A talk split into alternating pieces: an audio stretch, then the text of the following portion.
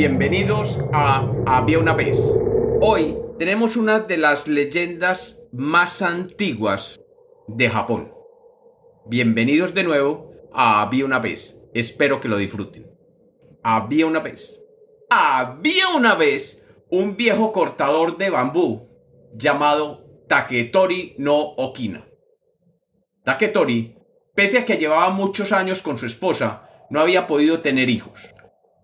El viejo cortador de bambú salió un día temprano a cortar y cuando iniciaba su labor vio un tallo de bambú que emitía una extraña luz blanca y resplandeciente desde su interior. Extrañado, se acercó a él y encontró que en el tallo había una bella bebé, tan pequeña como el pulgar de su mano. Maravillado, tomó la bebé en sus manos y corriendo la llevó a su casa para mostrársela a su esposa. Como no tenían hijos, la pareja decidió criar y cuidar la bebé como si fuera un regalo de los dioses. Y la nombraron Nayotake no Kayuga Hime, que significa princesa brillante del bambú joven. Cuenta la leyenda que desde aquel día el cultivo de bambú comenzó a ofrecerles innumerables regalos, y que cada vez que cortaban un bambú, éste desprendía bien sea una pepita de oro o una joya. De esta manera, el cortador y su esposa se volvieron ricos y consiguieron cómo construir su casa y criar a su hija con todas las comodidades. La bebé creció en una casa maravillosa, rodeada de naturaleza y mimos, y se convirtió en una hermosa y elegante joven que era conocida en toda la región por su belleza y candor. Su fama creció por toda la región, y rápidamente comenzaron a aparecer príncipes en su casa deseosos de desposarla. Pero la joven, misteriosamente, se negaba a casarse, y para ello diseñó una estrategia que le permitía desechar a cada uno de los pretendientes. Les pedía que cumplieran con alguna tarea imposible, para que así desistieran de pedirle la mano. Al primer príncipe le exigió que trajera el cáliz sagrado de Buda, que, según la leyenda, estaba en la India, y que supuestamente Buda usaba para pedir como mendigo en su vida.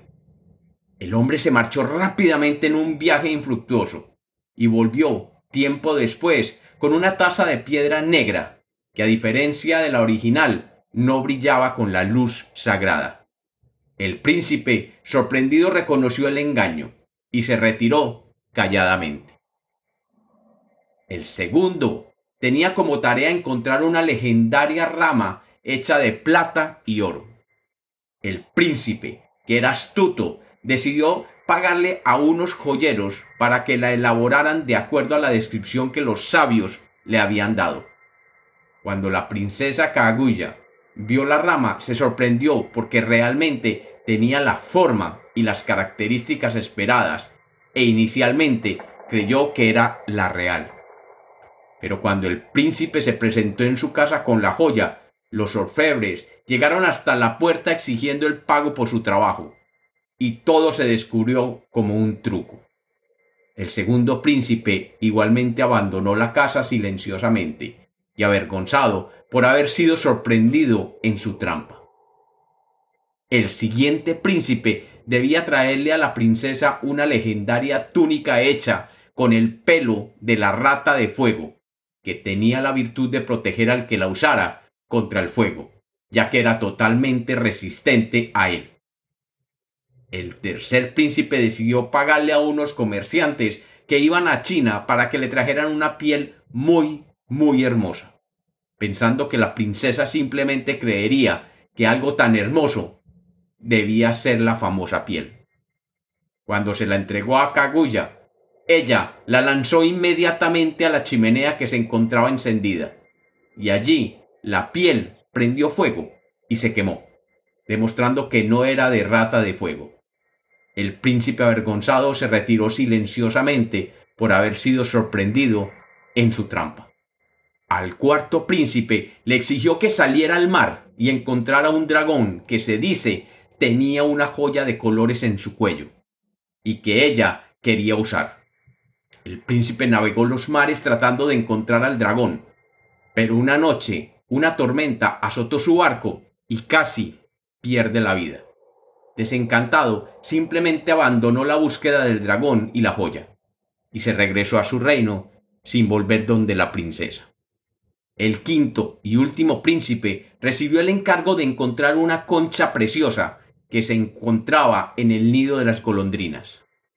Las golondrinas hacen su nido a grandes alturas, así que el príncipe se subió a lo alto de un peñasco, con la mala fortuna que al tratar de bajar con una concha en su mano, cayó y murió. Además, los que lo encontraron vieron que la concha no era una concha preciosa, sino más bien una concha de mar común y corriente, y de nuevo la princesa no tuvo que casarse. La historia de los cinco príncipes llegaron a los oídos del emperador, que decidió viajar a conocerla debido a que su belleza y su inteligencia eran ya conocidas en todo su imperio. Cuando el emperador la vio, se enamoró inmediatamente de ella y le pidió que fuera su esposa. Pero la princesa Kaguya le contestó que ella no podría casarse, ya que ella no era de estas tierras. Y durante algunos años el emperador siempre enviaba un emisario solicitando la mano, y siempre era rechazado. Cansada de recibir al emisario, Kaguya decidió contarle a sus padres y al emperador la verdadera naturaleza de su origen. Les confesó que ella venía de la luna, y que fue enviada allí para protegerla, y que el oro y las piedras preciosas del bambú eran el pago para su manutención. Les confesó además que durante la próxima luna llena vendrían por ella para llevarla de regreso a la luna. Alarmado por la noticia, el emperador envió un contingente de soldados para que la protegieran durante la noche de luna llena. Pero cuando la luna salió por el horizonte esta emitió una luz blanca que ensegueció a los soldados, y un grupo de seres de la luna se presentaron en la casa de aquel viejo cortador de bambú. La princesa, que sabía su destino, se despidió de sus padres adoptivos. Le entregó a un oficial del emperador una carta y una botella del elixir de la eternidad, como regalo, para que se la diera personalmente al emperador, y con ojos llorosos permitió que aquellos seres de la luna le colocaran una túnica de plumas sobre sus hombros, y con ella se elevó hacia el cielo. El oficial regresó al palacio del emperador, con los artículos que Kaguya Hime le dio como su último acto mortal, y abochornado le contó lo que había sucedido aquella noche. El emperador leyó la carta y se sintió totalmente abrumado por la tristeza y preguntó a sus sirvientes, ¿qué montaña es el lugar más cercano a la luna? En respuesta, uno sugirió que la gran montaña de la provincia de Suruga. El emperador entonces ordenó a sus hombres que llevaran la carta y el elixir de la inmortalidad y los quemaran en lo alto de la montaña, ya que el emperador no deseaba vivir por la eternidad sin poder verla y cuenta la leyenda que la palabra en Japón para inmortalidad, Fushi, se convirtió en el nombre de la montaña, Monte Fuji. Y cuentan además que hasta el día de hoy, en días despejados, se puede ver como una línea de humo sale del monte Fuji.